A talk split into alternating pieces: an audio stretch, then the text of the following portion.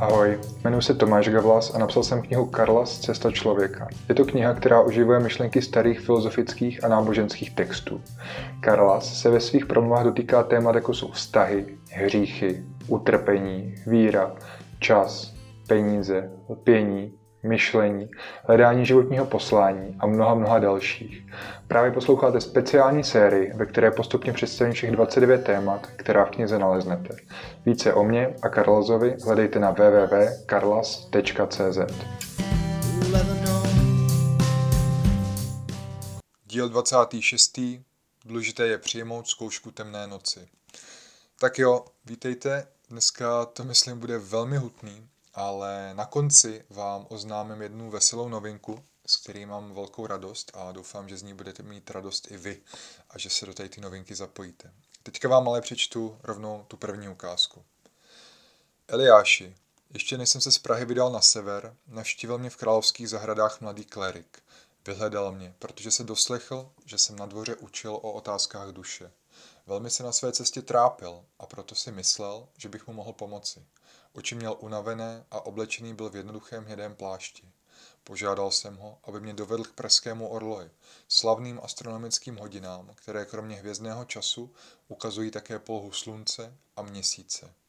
Co po mně chceš, kleriku? zeptal jsem se ho. Mistře, vydal jsem se cestou ducha, ale po roce nebo dvou, kdy mi tato cesta přinášela útěchu a kdy jsem chodil po ulicích s úsměvem od ucha k uchu, na mě přišlo mnoho trápení. Nemoci nejprve ovládly mé tělo, ale postupně zlomily i mou mysl. Ztrácím víru ve vedení toho, který je nade mnou a začínám o cestě ducha pochybovat. Otevřel se nám výhled na staré město. Konec ukázky.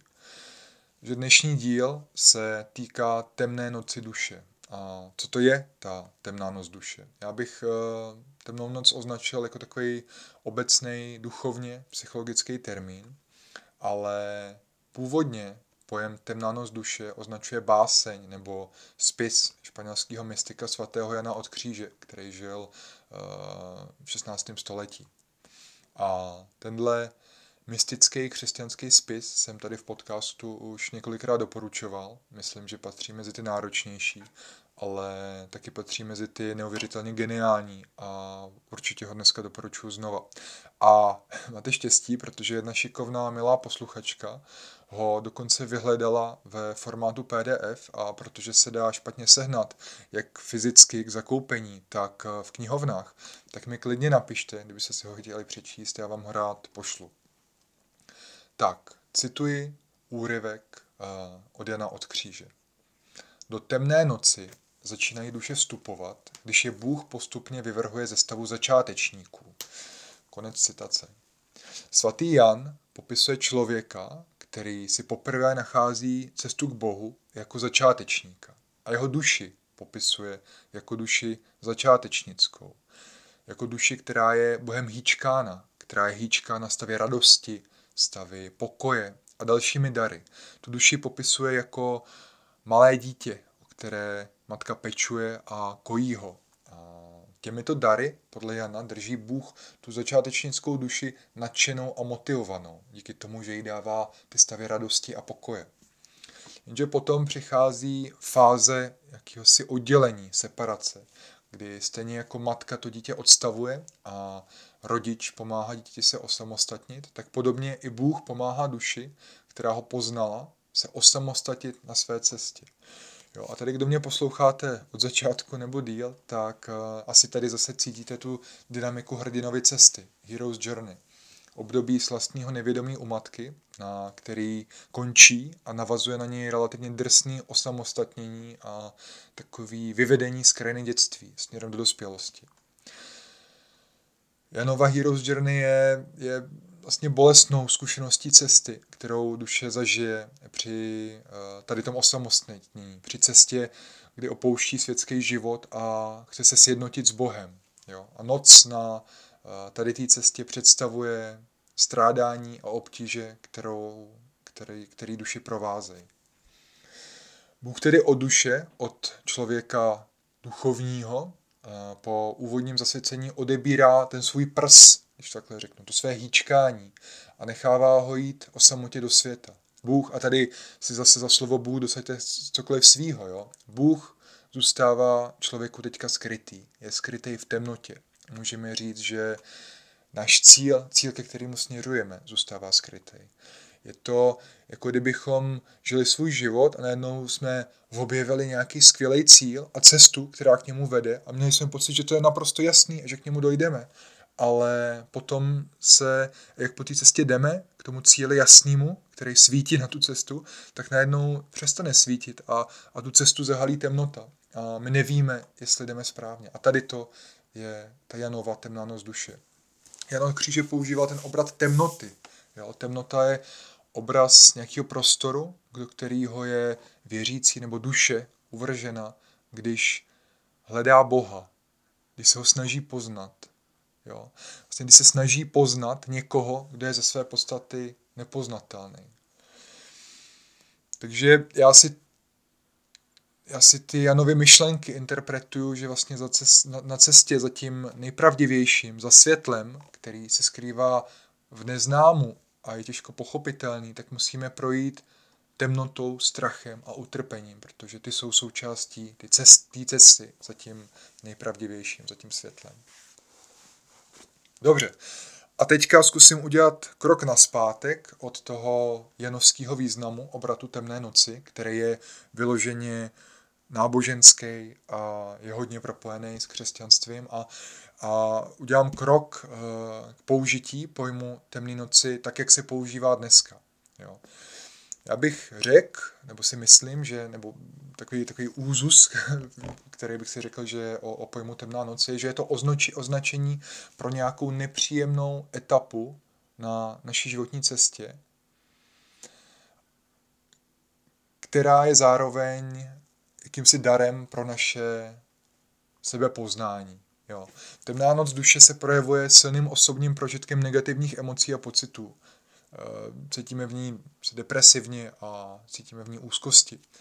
Temná noc duše je emoční prožitek, který je způsobený zkušeností významné osobní ztráty. A teďka jaký ztráty myslím? Myslím, ať už je to v tom duchovním významu ztráta božího vedení, ale může to být i ztráta smyslu v našem životě. Může to být ztráta naděje, může to být ztráta víry, ztráta směru, kterým se vydáváme i když ten směr ztratit nechceme, jsme k tomu třeba donucený. Může to být ztráta uh, našich partnerů, může to být, že přijdeme o děti, může to znamenat, že nám zemřou rodiče, uh, může to znamenat, že z našeho života odejdou naši přátelé, naši blízcí přátelé, může to znamenat, že ztratíme svobodu. To slovo ztráta je to i ztráta zdraví, který máme, nebo ztráta naší fyzické životní rovnováhy. Může to být ztráta našeho zaměstnání, našeho místa ve společnosti. Je to ztráta naší identity třeba. Je to ale i ztráta bohatství, materiálních věcí, financí.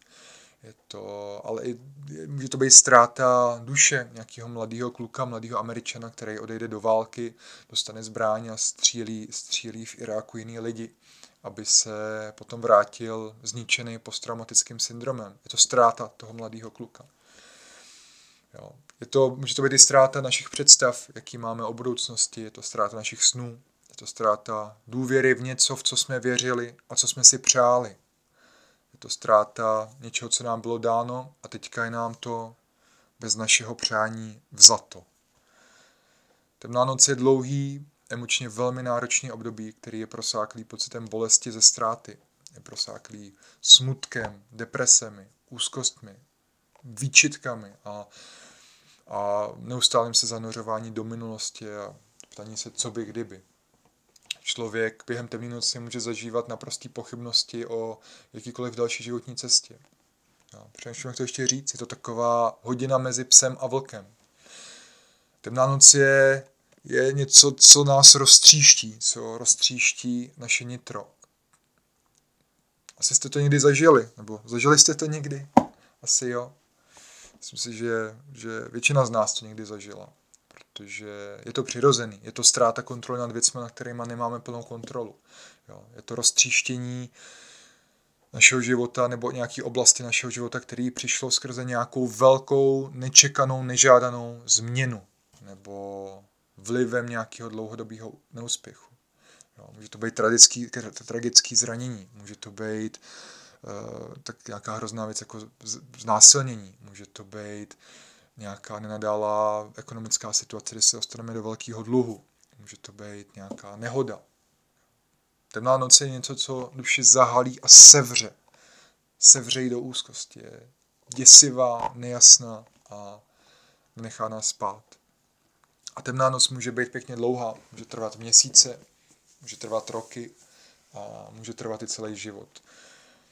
Jsem se dočet, že matka Teresa, nebo jak ji znáte, jako svatá Teresa z Kalkaty, tak eh, podle svých dopisů prožívala temnou noc duše neustále až na nějaký výjimečné přestávky od roku 1948 až téměř k roku její smrti v roce 1997. Jo, to je prostě 50 let. Matka Teresa o temné duši mluvila více v náboženském kontextu, než teďka mluvím já, ale asi mi rozumíte. Prostě temná noc duše není nic hezkého. A Jan od Kříže napsal nebo formuloval většinu svých nejsilnějších myšlenek, když byl držený 9 měsíců na samoce ve vězení v Toledu. Jo, jeho věznitelé ho chtěli zlomit, protože měl reformátorské ambice, proto byl v tom vězení. A proto, i když byl drobného vzrůstu, tak ho zavřeli do cely, která byla tak maličká, že se tam nemohl ani postavit.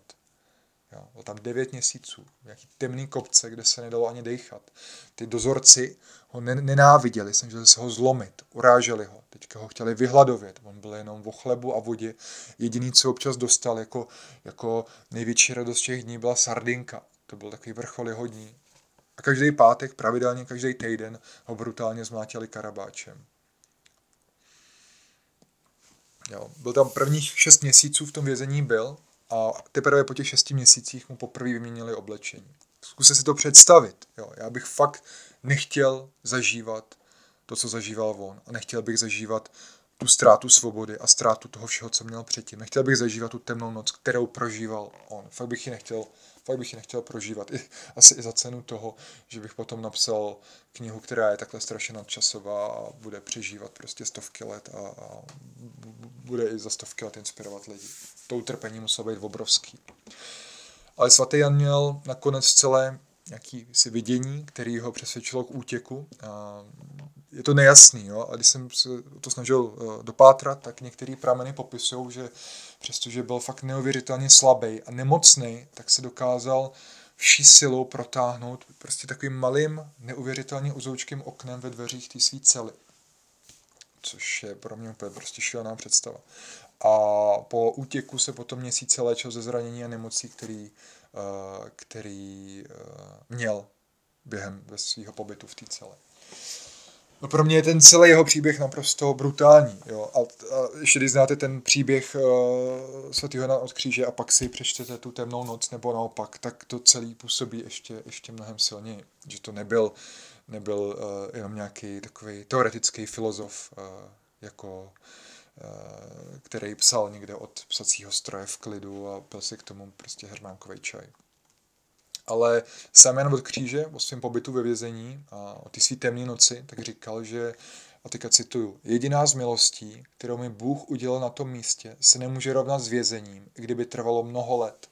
Jo. V Janovi není žádná zahořklost vůči věznitelům, a naopak považuje tu dobu věznění za dar od Boha. Dobře, tak jo, doufám, doufám, že to je srozumitelný. Říkal jsem, že to bude dneska takový hutnější, je to, je to hutný i pro mě. Ale vraťme se teďka na zpátek k rozmluvě mezi Karlazem a strápeným mladým klerikem, který ho doprovází do města. Karlas klerikovi na jeho dotaz ohledně trápení říká Kleriku, je jen jedna cesta a ta cesta vede skrze zkoušku temné noci. Pokud vytrváš a navzdory těžkostem ze své cesty nesejdeš, uděláš něco výjimečného. Ten, který stojí na cestou, věří, že to dokážeš. A trápení, které zažíváš, tě utváří a posiluje. Nakonec se třeba i ty, přes všechno příkoří, které k tobě přišlo, staneš jedním z nejsilnějších a ti, kteří byli v mládí silní a kráčeli bezstarostně, budou mrtví. Klerik řekl, mé trápení už trvá dlouho, nevím, jestli ještě nějaké zkoušky dokáže snést. A Karlas mu odpovídá, Kleriku, raději se připrav na to, že tvá zkouška nikdy neskončí. Neměj strach, neříkám to, aby ses obával, ale abych v tobě probudil odvahu. To, že jsi zkoušen, znamená, že opouštíš široké cesty. Ten, který mlčí, chce vědět, jestli jsi připraven, aby tě zmocnil k významnějšímu poslání. Dobře ví, že pro člověka je snadné po cestě kráčet, pokud je počasí dobré, jídla dostatek a jeho tělo zdravé. Bude po ní ale ochoten pokračovat i v bouři, ohladu a v bolestech? Klerik vykřikl. Těžká je cesta duše. A přitakal se mu. Kleriku, svět neexistuje proto, aby tě udělal šťastným, ale aby ti přinášel výzvy, kterými máš být dotvořen. Znešená cesta je plná temných momentů, smutku, trápení a nejasných odpovědí, ale jen pod jejich vahou se v tobě zrodí nové kvality. Podobně i rány kovářova kladiva přetvářejí prostý ocelový list v meč svého účelu. Klerik se mě zeptal, a co se odhrává v duši během zkoušky temné noci? A Karlas mu odpovídá, utrpení takové zkoušky působí na duši jako oheň na vlhké březové dřevo. To nejdřív vzdoruje, páchne a doutná. Postupně ho ale žár vysouší od vlhkosti a vyvrhuje ji ven. Nechává ji stékat, aby se vypařil. Nakonec, když je prosté vody, tak ho zachvátí plamen. Promění ho v sebe sama a učiní zdrojem tepla a světla. A pokud je ta zkouška léčivá, mám se na své cestě vyhledávat ještě více utrpení? Zeptal se klerik nevěřícně. Hmm. Jeden světec děkoval za každou bolest, která k němu přišla. Řekl, že čím více překážek je mu postaveno do cesty, tím lepším se stává. Rány, které utržil, prý budou obkresleny zlatou barvou, aby vynikly a zářily jako vznešené svědectví. Poutníkům, kteří k němu přicházeli, radil, že pokud se chtějí stát velkými, ať prosí o velké utrpení. Já ti ale říkám, že každý snáší utrpení jinak. Přeměna duše je pro každého niterná a ostrá. Není třeba hledat ještě větší trápení než to, které k tobě přichází. A mistře, je něco, co by mi pomohlo tu temnou noc duše překonat? Přijmi a opakuj si, k čemu na své cestě směřuješ. Jasná vize tvého cíle a pevná víra v něj tě posílí. Konec ukázky. To byla trochu delší ukázka, já se napiju. Takže už víme, co je temná noc duše. Jednak je to ryze náboženský pojem od Jana od kříže. Pro jeho správné pochopení je podle mě dobrý si přečíst jeho spis Temná duše. A druhá je to jakýsi obecný, duchovně, duševní, psychologický pojem, označující období emočního strádání, emoční těžkosti. A já teďka mluvím v tom uh, obecnějším uh, rozměru toho pojmu. Jo. Vlastně, když o tom tak přemýšlím, tak bych si typnul, že kdybych si u vás dneska večer stavil, zazvonil bych u vás, kde bydlíte, byste mi otevřeli a já bych vám řekl, ahoj, nechceš si teďka třeba tři měsíce nebo rok zažít temnou noc duše? Netrpíš náhodou málo, nebo nechceš trpět trochu víc? Já myslím, že byste všichni zabouchli dveře a asi byste mi řekli, že jsem se zbláznil a že nechcete. Jo. Ne fakt, byste uh, byli možná šílený, kdybyste mi řekli, že chcete dobrovolně trpět trošku víc, než trpíte. Protože kdo by chtěl dobrovolně trpět? Proč? Kdo by chtěl dobrovolně ztrácet víru, naději, zdraví, sílu, smysl, své partnery, svoji rodinu, své sny, svoji svobodu? Kdo by tohle to chtěl? V temné noci duše člověk uvnitř pláče. Úplně stejně jako pláče dítě, když od něj odejde máma a dlouho se nevrací. A stejně uvnitř pláče věřící člověk, když se mu nedaří zaslechnout boží vedení, když je člověk zrazený někým blízkým, kdo byl do teďkého součástí jeho života, nebo když člověk přijde o práci, kterou vykonával 40 let a byla jeho smyslem, tak podobně uvnitř pláče i dítě, který je uprostřed rozhodových sporů mezi svýma dvěma rodičima, který má oba rád a uh, jenom si přeje, aby mohli být všichni spolu. A je logický, že temnou noc nikdo z těch lidí o kterých jsem teďka mluvil, z těch postav, prožívat nechce. Jo. A my ani nikomu vlastně nemůžeme přát, protože pravděpodobně s těmi lidmi soucítíme, co prožívají. Dokážeme si to představit, jak je to moc nepříjemné to zažívat. Takže co s ní, co s tou temnou nocí? Jak se jí zbavíme? Jak se jí zbavíme? Snažil jsem se to na to dlouho přijít. A je to velmi jednoduchý. Můžeme si třeba otevřít lahev vodky, nebo dvě, a můžeme to dělat třeba každý den. Nebo se můžeme přejídat z toho trápení, můžeme se z trápení snažit vycestovat, cestovat po všech uh, zemích světa a zažívat spoustu skvělých zážitků, nebo si můžeme nějak jinak do života zkusit vložit nějaký rychlý štěstí. Můžeme si užívat hodně nezávazného sexu, můžeme hrát hry, můžeme hrát hry na počítači, můžeme hrát automaty, můžeme se koukat na Netflix. Prostě můžeme dělat něco, abychom ty bolestivé emoce, které prožíváme teďka, neprožívali. Abychom je na chvíli zablokovali, aby tady s náma nebyli. Jo. My si taky můžeme hnedka z první dobrý naordinovat antidepresiva o čemž už psalo spoustu autorů na to užívání antidepresiv, v Americe. A tady pozor, neříkám, že antidepresiva nemají své místo a pro mnohý je to jediná volba. Jo. Není špatný si je vzít, obzvlášť v období velkého utrpení. Často člověku pomůžou získat na pár měsíců nadhled a srovnat se, aby dokázal tu těžkou situaci, ve které je vůbec vyřešit. Jo. Já mluvím o chvíli, kdy ty antidepresiva nemusí být nutný a člověk situaci může zvládnout i bez nich. Dobře, jak se ještě můžeme teda zbavit temné noci, kromě vodky a antidepresiv? Ještě se můžeme zabít. A to si z toho nedělám srandu. No, během těch temných nocí, jak popisují psychoterapeuti a psychologové, tak není zvláštní, že k lidem přicházejí myšlenky na sebevraždu když ztratějí něco, co bylo jejich součástí a co bylo v jejich životě důležitý a významný a podílelo se na jejich identitě, tak ne, ne, nemusí ty lidi chodit daleko pro, na, aby k ním přišla myšlenka na sebevraždu. Ale když se jich ty psychoterapeuti uh, potom ptají uh, na otázku, jestli chtějí zabít skutečně sami sebe jako bytost, nebo jestli chtějí zabít tu bolest, kterou prožívají a to utrpení, tak většina lidí jim odpoví, nebo snad všichni jim odpoví, že chtějí zabít tu bolest, kterou prožívají. Jo. Chtějí ukončit tu nejtemnější noc, chtějí se osvobodit od bolesti, která jim způsobuje. A můžeme se jim divit, můžeme jim to vyčítat. Myslím, že ne, protože osudy některých lidí jsou opravdu těžký, tak těžký, že si to nedovedeme představit, jaký boje oni bojují.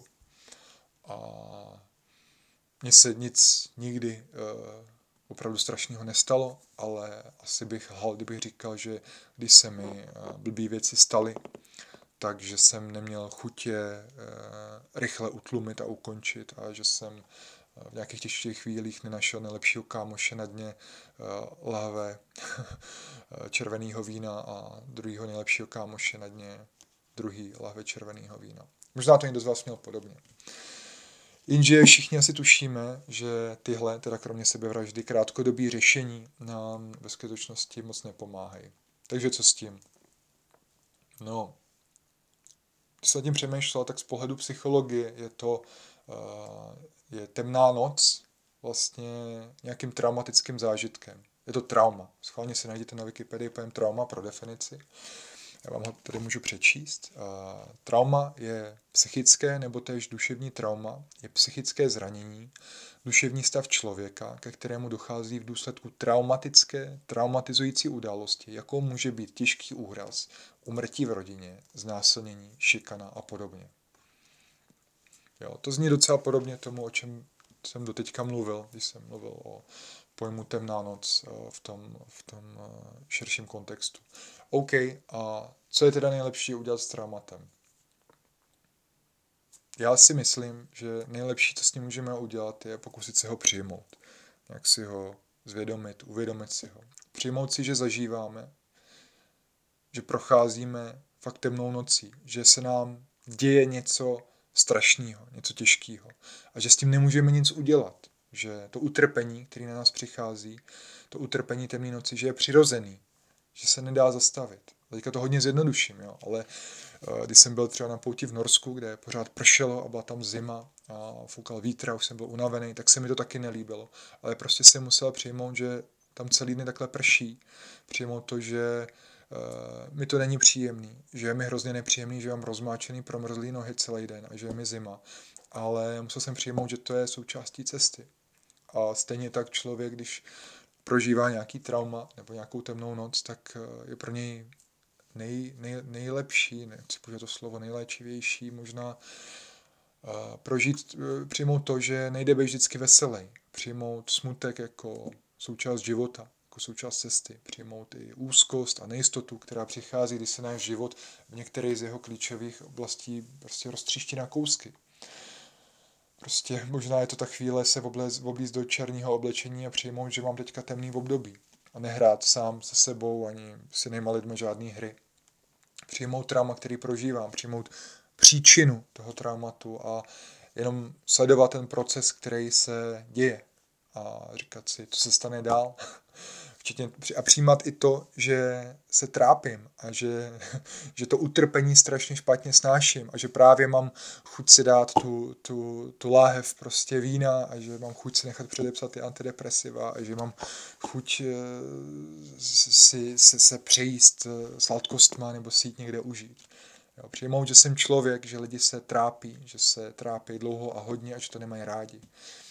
Přijmout to, že jako člověk mám úplně přirozenou averzi k utrpení, že ho odmítám a snažím se ho co nejrychleji zbavit.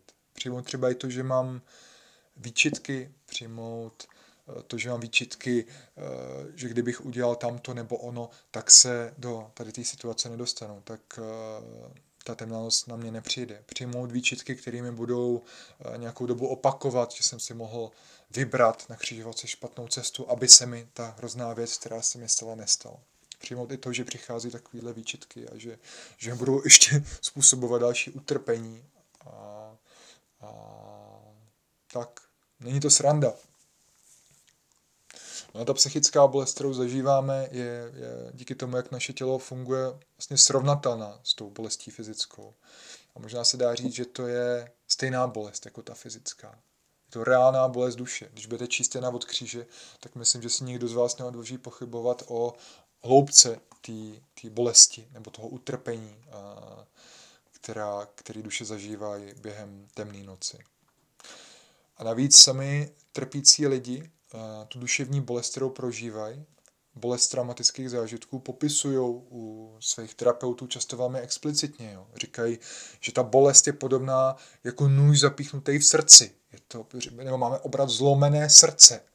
Jo. To, je, to, je, to je strašně bolestivý obraz, jako když vám někdo zlomí srdce. Nebo lidi popisují pocit bodání do, do vnitřností, do, do střev prostě, do, do životně důležitých orgánů. Eh, popisují pocity, kdy se dusí, kdy se nemůžou nadechnout, tak kdyby měli stažený hrdlo.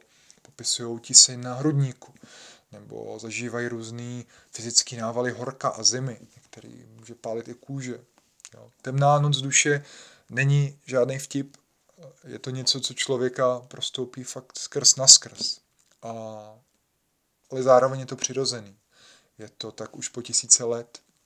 Temná noc se týkala i největších mistrů a meditátorů.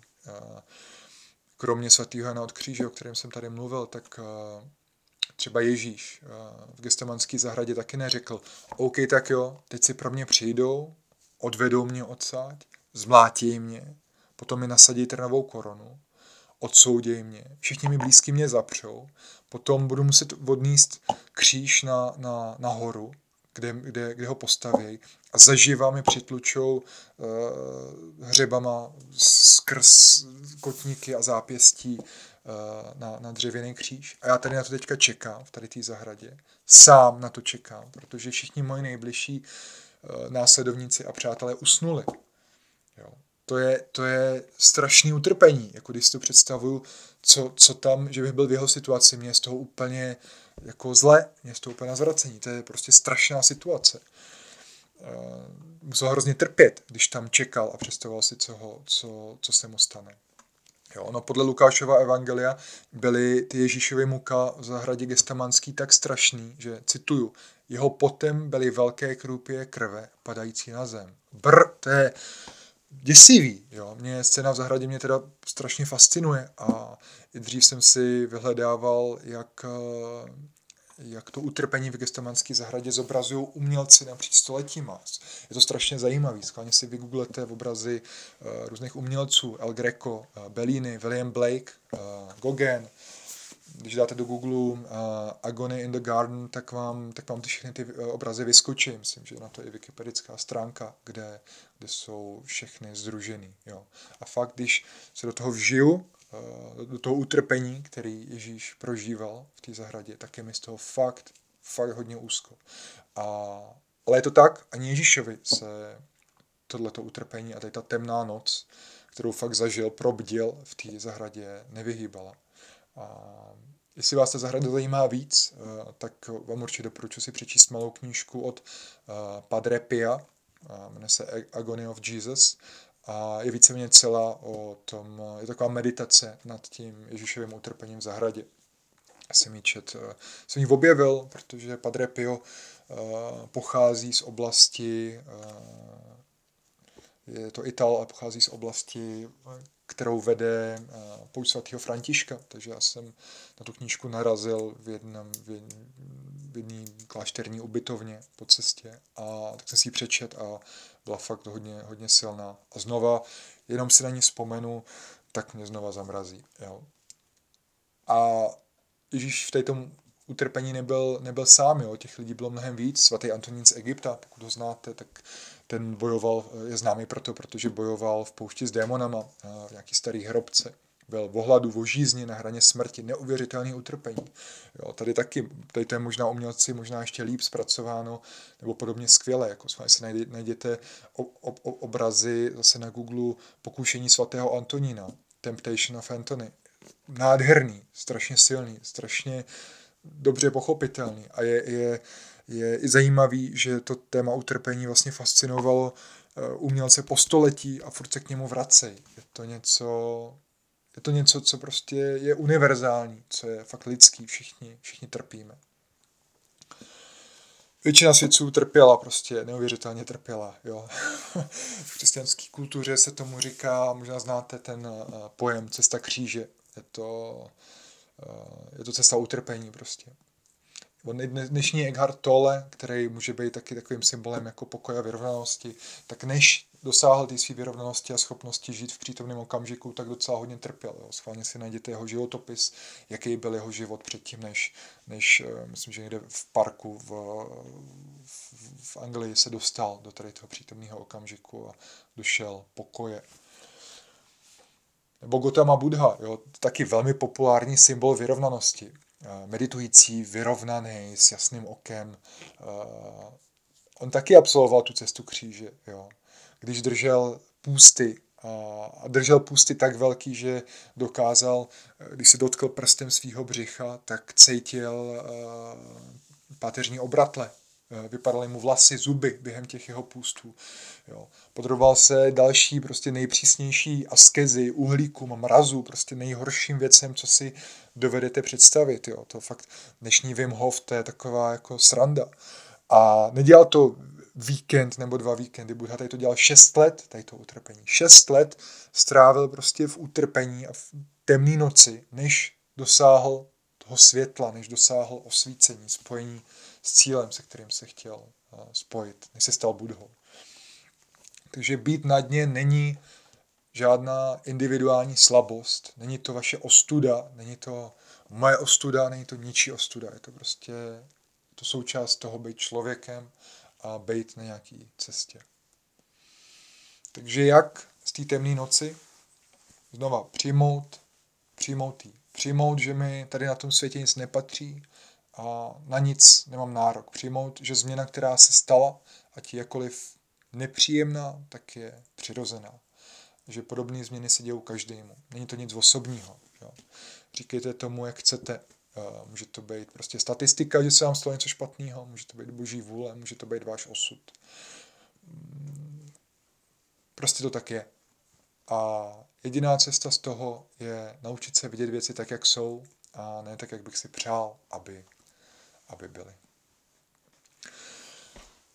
Tak, eh, Zpátky ke Karlazovi. Přečtu, přečtu vlastně ještě jednu citaci eh, z toho posledního odstavce, protože byl dlouhý. Jsem si ji tady označil. A to je citace Svět neexistuje proto, aby tě udělal šťastným. Existuje proto, aby ti přinášel výzvy, kterými máš být dotvořen. Vznešená cesta je plná temných momentů, smutku, trápení a nejasných odpovědí. Ale jen pod jejich vahou se v tobě zrodí nové kvality. Podobně i rány kovářova kladiva přetvářejí prostý ocelový list v meč svého účelu. Co tady Karlas říká? Říká, že mám akceptovat vlastně fakt, že během té temné noci, že, že, že ta temná noc vlastně je to, že prožívám malou smrt. prožívám malou smrt, prožívám roztříštění, během kterého umírám starýmu a velmi pomalu se rodím pro něco nového, co je přede mnou. Ale velmi pomalu. Mnohem silnější je to roztříštění. Jo. Ale zároveň to má i pozitivní moment a to je, že ta změna, ta událost, která je zdrojem utrpení, pravděpodobně už reálně proběhla. A teďka je už jenom na mě jí přijmout a pokusit se jít dál. Jo, ta změna, která je zdrojem toho utrpení, už většinou proběhla, když vstupujeme do té do uh, temné noci. Už nám bylo řečeno, že jsme přišli od práci, už tu práci nemáme, už nám bylo řečený, že máme prostě, nevím, cukrovku, už máme prostě cukrovku, už nás ten partner prostě opustil, už se to stalo. Ty věci už se staly. Jo. Teďka přichází to roztříštění, ale to nejhorší už je vlastně za náma. Takže je dobrý se zaměřit na další cestu, cestu do budoucnosti. A jak si můžu pomoct na cestě tou temnotou, kterou teďka procházím. Eh, můžu si udělat plán, můžu si udělat plán, jak dál, jak se vrátit k životu, eh, jak putovat ke světlu. Jo. Můžu si napsat, kde jsem a kam bych chtěl směřovat. Můžu si to nakreslit a můžu si to každý den třeba třikrát připomínat. Jo. Říct si, že jsem teďka ve velkém mínusu a že v tom mínusu ještě budu nějakou dobu, třeba dlouhou, třeba rok, nebo jako matka Teresa, svatá Teresa z Kalkaty, tam budu prostě 50 let, ale někam směřuju, směřuju k tomu, aby eh, to bylo lepší, abych se přiblížil zase tomu světlu. A měl bych zkusit k tomu fakt směřovat. A ne v dlouhém rámci, ale den po dní, po malých krůčkách. Zkrátit si časový rámec, protože eh, dívat se moc daleko do budoucnosti v době utrpení jako často způsobuje akorát ještě větší utrpení. Jo, ta temná noc prostě nezmizí ze dne na den a nebude to hnedka dobrý. A tím myslím, ať už je to ryze duchovní temná noc, nebo temná noc způsobená, jak jsem říkal, umrtím někoho blízkého, bolestivým rozchodem, rozvodem, ztrátou zdraví, práce, bohatství nebo nějakou zradou. Prostě si udělat jenom plán, jak přežiju zítra, další týden a další měsíc. Jo. Měl bych mít představu nějakého místa, kam chci dojít za rok, mít nějaký plán. Vždycky bych měl mít nějaký plán. A radši mít hloupý plán, než žádný plán. Radši ten plán stokrát předělat, než nemít žádný plán a pořád se cykly dokola ve stejném utrpení, plným výčitek. To je prostě k ničemu. Normálně začít kráčet tou temnou nocí, která na mě přišla. A vlastně si to i užít. Jo? Teďka to zní strašně úchylně, ale ta temná noc je pro většinu lidí strašně unikátní období, který zažijou jen několikrát v životě. Jo? E, období toho fakt velkého utrpení a trápení. A ta rána, kterou zažíváme, a ta bolest, tak je vlastně strašně vzácnou sebezkušeností. Je to zkušenost, kdy vidíme do hloubky sebe, kdo skutečně jsme a čeho se bojíme, v čem jsme slabí. Jo, je se vlastně v té v té temné noci najednou vidíme sami sebe nahý. A možná i proto to chceme zapít, možná i proto z toho chceme rychle pryč a chceme to, protože nás netěší vidět sami sebe takhle slabý, takhle, takhle zubožený. Jo. A je to vlastně fakt jogínská duchovní sebezkušenost, vidět své nitro úplně odhalený. Sám sebe slabýho, rozloženýho, brečícího, závislýho, křehkýho někoho, kdo, kom jsme si mysleli, jak je silný a, a jak to má všechno na háku a jak je pozitivní, tak vidíme najednou úplně roztrhanýho. A ten někdo jsme my. Takže kdo chce uh, zažít zrychlený osvícení, tak ani není třeba dlouho meditovat, ani si dávat lisohlávky nebo meskalin. Stačí, když se vám něco strašného stane v životě a bum, hurá, a máte hlubokou osobní sebezkušenost. Ne, to bylo, to bylo, to bylo hloupý, ale fakt hodně lidí uh, vypovídá, kteří se dostali uh, vlastně k hlubším tématům ve svém životě a asi to víte i vy možná, kdo to posloucháte, tak k těm hlubším tématům, případně duchovním tématům se lidi často dostávají až skrze vlastní utrpení. až skrze, skrze vlastní zkušenost nějaký temné noci. Jo, protože ono aby ne, protože pokud jsou na stole krevety a víno, proč řešit něco jiného než krevety a víno? Proč bych měl se zajímat o nějaký duchovní texty třeba? Jo. Takže v tomhle je to utrpení jistý dar a ta cesta tou temnou nocí je taky dar. Je to takový instantní jogínský nahlédnutí do našeho nitra. Nemusíme to samozřejmě bát tak extrémně, jako svatý František z Asisi, který občas až masochisticky utrpení vyhledával, protože byl přesvědčený o tom, že ho vnitřně zoceluje, že to bral jako takový duchovní trénink, podstupovat neustále nějakým utrpení. To nemusíme, ale můžeme tu temnou noc, která na nás se stoupí a je vlastně nevyhnutelná, tak eh, ji můžeme vnímat i pozitivně. Můžeme k ní přestat cítit tu, tu velkou averzi, která ji potom ještě zhoršuje a můžeme ji vnímat jako prostor k nějaký naší změně, k transformaci nebo k učení, hlavně k učení. A neštítit se jí a nestydět se za ní. Tak, vrátíme se za Krlazem a Klarikem do Prahy. Úzkou uličkou jsme se blížili k náměstí s radničním domem. Náš rozhovor zaslechla mladá žena a přistoupila k nám s otázkou. Pane, a není pro duši jiná cesta, než taková těžká a bolestivá, kterou popisujete vy? Zastavil jsem se a protože jsem viděl, jak v náručí nese spícího chlapce, řekl jsem jí. Matko, přesvědčovala bys snad svého syna, že bolest od nemocného zubu ustane sama od sebe? Víš, že léčba bude bolestivá, ale jemu nakonec bude lépe. Miluješ ho a proto ho jistě podržíš za ruku a řekneš, ať se lékaře nebojí.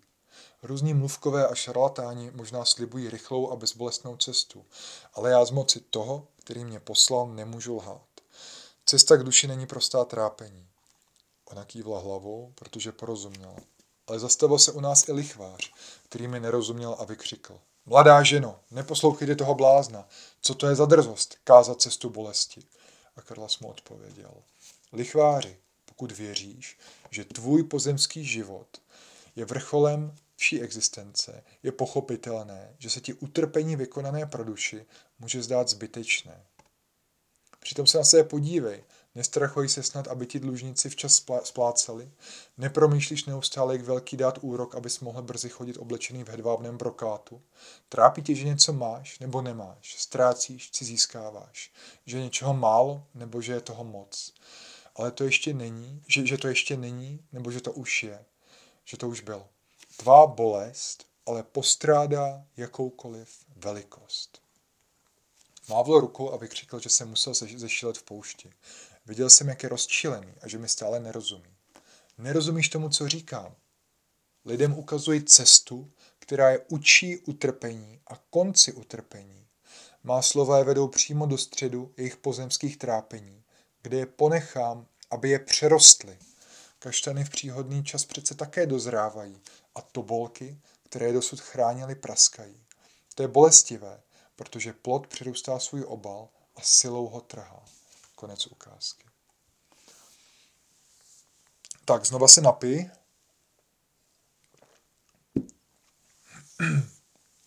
Kdybych se zeptal Budhy, proč prožíváme temné noci duše, co by mi na to asi řekl? Já si myslím, že by mi řekl, že život je utrpení. to je všechno, co mi řekl. Kdybych se tvářil, že tomu nerozumím, tak by, mi, tak by pokračoval a řekl by mi, zrození je utrpení, stárnutí je utrpení, nemoc je utrpení a umírání je utrpení. A taky by mi řekl, že si to, tohleto, vlastně co jsem popsal, to nevyhnutelné utrpení sám zvětšuju, protože lpím na tom, aby věci byly tak, jak chci a tím se snažím bojovat se změnou. Jo. A zrození je utrpení, zrození je změna. Jo. Změna je utrpení. Teda. Stárnutí je utrpení. Co je stárnutí? Změna. Nemoc je utrpení. Nemoc je co? Změna. Umírání je utrpení. Co je umírání? Změna.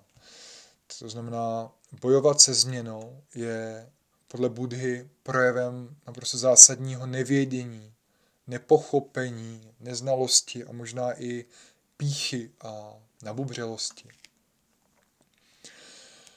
a nepřijímat věci, které se dějí, aniž bych měl sílu je jakkoliv měnit, tak není moudrý. Dokonce by se dalo říct, že to je mrhání vzácnou, velmi vzácnou životní energii, kterou máme. No všechno, co máme, jsme dostali darem a všechno, co nám bylo dáno, tak od nás může být ve stejnou chvíli odebráno. Na ty věci, které jsme dostali, nemáme nárok, protože jsou darem. A tohle je strašně důležitý. A Buddha říká, že ta cesta, eh, cesta skrze utrpení a bolest je cestou, kdy se reálnou zkušeností učíme si tohleto uvědomit a nelpět na věcech. Jo. A že přestaneme lpět na věcech, tak začneme třeba žít v přítomném okamžiku a přestaneme se trápit věcma v budoucnosti, v minulosti. Všechno, co máme, jsme dostali darem a všechno, co nám bylo dáno, od nás může být úplně stejně odebráno. Jo.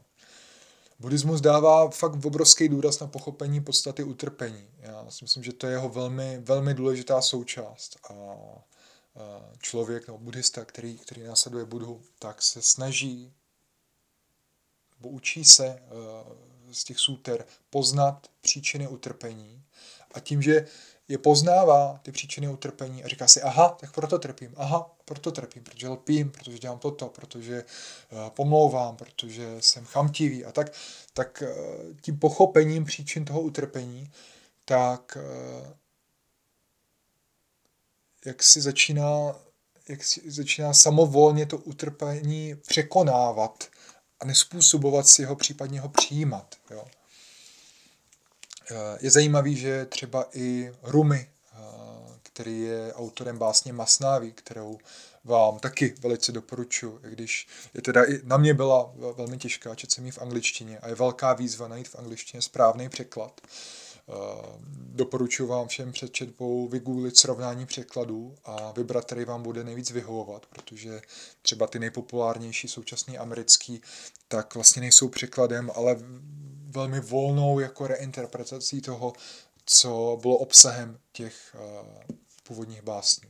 Dobře, Rumi byl teda sufický mystik, nebo to byl, dalo by se říct, zakladatelem sufismu, a on má jeden obrat, kde říká, že rána nebo zranění je místo, kterým do duše vniká světlo. Jo? Co říká? Říká, že utrpení nás otvírá poznání. Velmi podobný, co, co říká Buddha. A podobně to vnímal i ten můj oblíbený Ignác z Loyoli. Jo. Ten eh, v životě velmi trpěl. Je to popsaný v jeho životopise. Měl, přestože byl, byl vlastně mrzákem po tom, co ho trefila dělová koule, měl obrovský problémy eh, se žaludkem. Vlastně celý ten jeho životopis je plný fyzického utrpení, eh, stíhání inkvizicí, psychického utrpení, životu ohledu. Prostě, jo, je to fakt permanentní utrpení. A Ignác Loyola řekl jednu hrozně hezkou věc, možná už jsem mi říkal v tom podcastu. On byl vděčný za všechno to utrpení, za všechny své nemoci, za všechny zranění a za to, že jich měl tolik. A byl za to vděčný, a to mi přijde krásný, protože prožitek utrpení mu umožnil porozumět světu a hlavně porozumět druhým a soucítit s nima. A to mi přišlo strašně nádherné.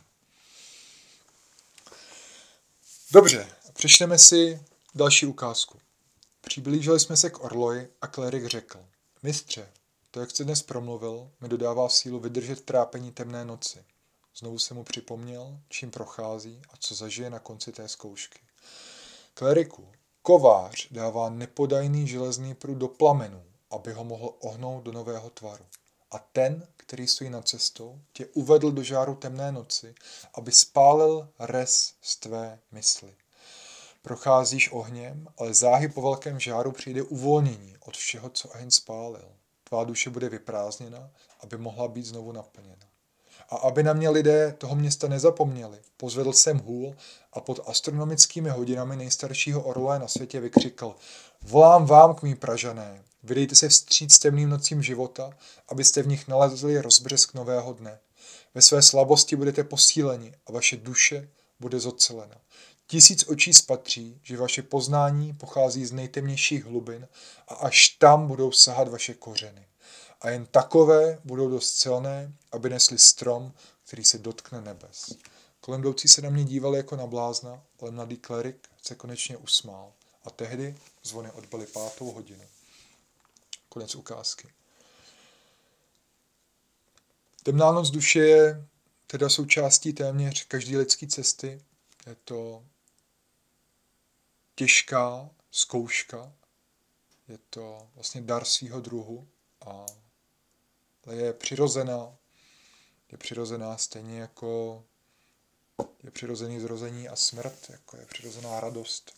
A je důležitá a zoceluje nás, utváří nás. Takže vám držím palce, abyste přijímali svý temné zkoušky a přijímali i to, že se dají těžko přijmout. A teďka ta dobrá zpráva. Eh, rád bych vám řekl, že na základě vašich pozitivních reakcí, za který vám ze srdce děkuju, tak jsem se rozhodl pro letošek realizovat akci společných poutí, výletů nebo společného, ale svobodného putování po naší zemi, kde se můžeme navzájem setkat a inspirovat se. Jste úplně první, eh, s kým to sdílím. Zatím je to takový podpultový a neoficiální. A já, já i doufám, že to zůstane takové malé eh, v jednotkách, prostě jednotek, možná nižších desítek lidí, že si tvoříme takovou, takovou malou uzavřenou komunitu. A tenhle projekt jsem pojmenoval krásně a jednoduše.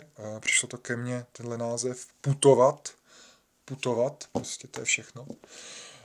V hlavě mám takový společný jednodenní výlety, které by byly třeba vlakem ráno z Prahy, vlakem večer na zpátek. A zároveň mám taky představu nějakých výletů s noclehem v přírodě, třeba někde v lese, u ohně.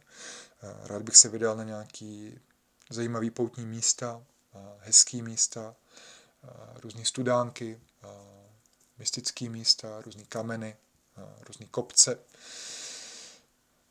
A vlastně to putovat by mělo být o cestě jak k zajímavým, tak k nezajímavým cílům, ale se zajímavýma lidma. Měl by tam být prostor pro chůzi v tichu, ale i naše společné mluvení o tématech, které nás baví.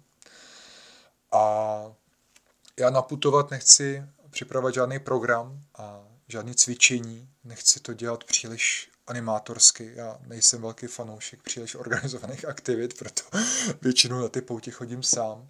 Takže chci i to putovat, tenhle ten projekt putovat, nechat takový svobodný a tvárný a sledovat, jak se bude přirozeně vyvíjet. Jo.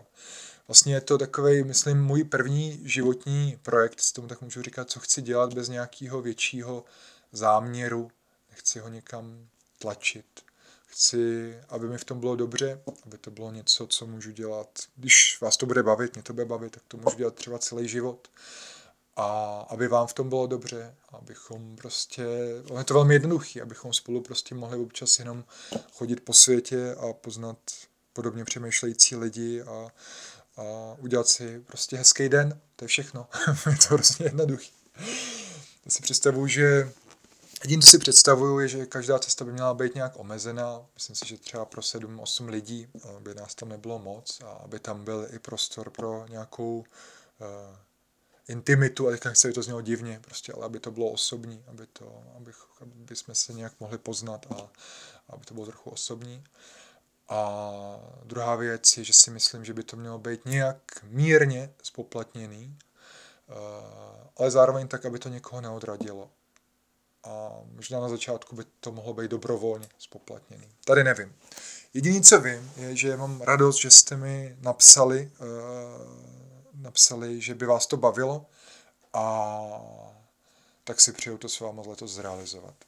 Takže, kdo by měl zájem se dozvědět víc a být u toho, až vypíšu první trasu a otestovat to se mnou, tak jděte na www.putovat.cz ta doména vás přesměruje na nově založenou facebookovou skupinu, která bude takovým středobodem pro pořádání jednotlivých cest, protože co budeme naputovat dělat, budeme se vydávat na různé cesty. Takže tam budu pořádat jednotlivé cesty a zatím tam nic nenajdete, ale to nevadí, protože až bude čas, tak tam najdete všechno, co je potřeba.